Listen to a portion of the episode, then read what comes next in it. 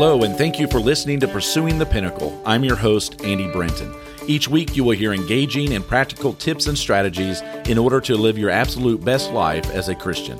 So let's begin with today's portion of Practical Christian Living.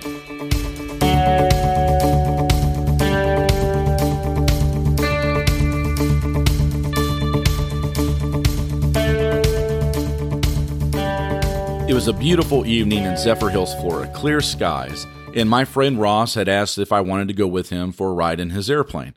Being still somewhat new to the area, I thought this would be a great opportunity to look at the home territory from a different perspective.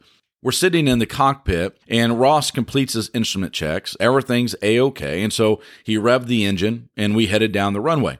But as the plane was lifting off, I'm noticing how the nose of the airplane begins to climb much higher than the rest of the airplane, and I'm looking straight up.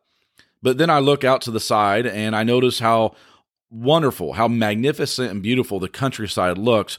But then I look over at Ross and I recognize he's not he's not looking at this at all. He's strictly looking at his instrument panel. And so since I'm not a pilot, I decided to turn that pleasure ride into a learning experience. All those gadgets, I began to ask him, what do they tell you? What are you looking for? I notice that you keep looking at the one instrument more than all the others. What is that particular instrument that you keep looking at? And he said that's the attitude indicator not altitude, but attitude. How can a plane have an attitude? I had asked him. Well, in flying, the attitude of the airplane is what we call the position of the aircraft in relation to the horizon. So by now, at this point, my curiosity has been aroused, and I asked him to explain more about this. And so Ross said when the airplane is climbing, it has a nose high attitude because the nose of the airplane is pointed above the horizon. And so then I jumped in, of course, and added to this when I said the aircraft, when it's diving, then you would call that a nose down attitude. And he said, that's right. Pilots are concerned about attitude of the airplane because that indicates its performance. He demonstrated by bringing the aircraft into a nose high attitude. Sure enough, the plane began to climb, the speed decreased. He changed the attitude, and that changed the performance. Ross concluded the lesson by saying since the attitude of the airplane determines the performance of the airplane, instructors are now teaching attitude flying. That conversation for me triggered my thinking concerning our own attitudes. Doesn't an individual's attitude dictate his performance? Doesn't he have an attitude indicator that continually evaluates the perspective and achievements in life? What happens when the attitude is dictating the undesirable results? How can the attitude be changed? And if the attitude changes, what are the ramifications to other people around him? You see, my friend Ross had an instructor's manual on attitude flying, the relationship between the aircraft's attitude and its performance. But we also have a manual, an instruction book, a handbook on attitude living, and it's the Bible. The Apostle Paul, when writing to the church at Philippi, placed before those Christians an attitude indicator. In Philippians chapter 2 and verse 5, have this attitude in yourselves, which was also in Christ Jesus. You see, Christ gives us a perfect example to follow.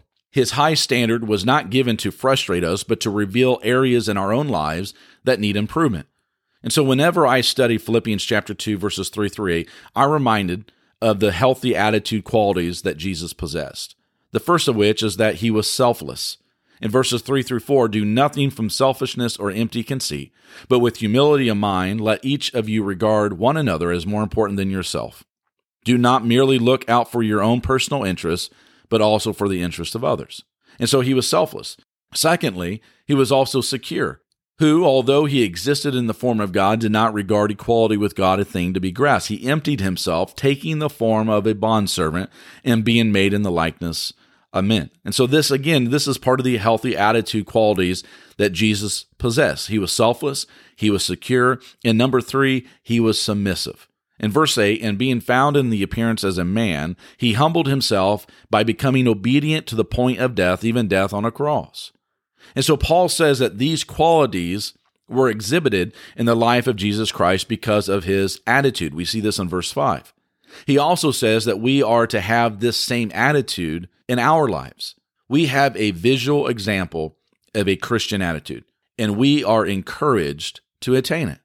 Paul states in Romans chapter 12 verse 1 and 2, "Therefore I urge you, brethren, by the mercies of God, to present your bodies a living and holy sacrifice, acceptable to God, which is your spiritual service of worship.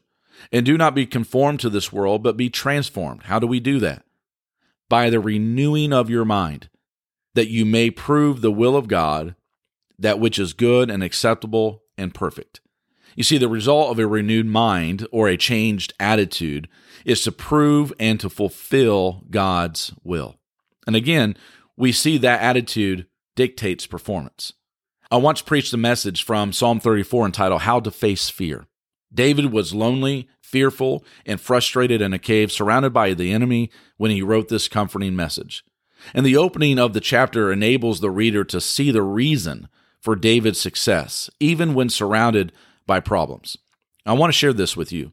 David's threefold process of praise. Out of verse 1, we see that praise begins with the will. He says, I will bless the Lord at all times. His praise shall continually be on my mouth. You see, David's attitude reflects a determination to rejoice regardless of circumstance or situation. Secondly, praise flows to the emotion. In verse 2, my soul shall make its boast in the Lord. And so now David is praising the Lord not only because it's right, but also because he feels like it. And then number three, praise spreads to others, verses two and three. The humble shall hear and rejoice. Oh, magnify the Lord with me, and let us exalt his name together. David demonstrates that the desired performance, the praise, begins with an attitude that is determined to do it. The conclusion of the chapter records David's triumph the Lord redeems the soul of his servants, and none of these who take refuge in him will be condemned. Attitude living, like attitude flying, says, My attitude dictates my performance. That canopy represents a lot of ground to cover in just one podcast. And so, over the next couple podcasts, I hope to examine what is an attitude and why is it important? What are the necessary ingredients for a high performance attitude? What causes an attitude to become negative or disappointing? And how can a wrong attitude that is working against us be turned around to work for us? And along the way, we are going to discover the attitude indicators revealed in persons described in the Bible, the best handbook on attitude performance available to us since God gave it to us.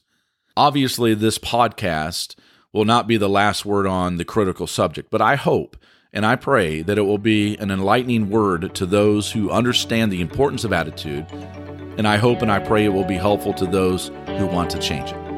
Once again, I want to thank you for listening to Pursuing the Pinnacle, subscribing to it, and sharing it with those that you love. As always, it's my prayer that God be with you and that you seek Him in all things. Until next time, God bless.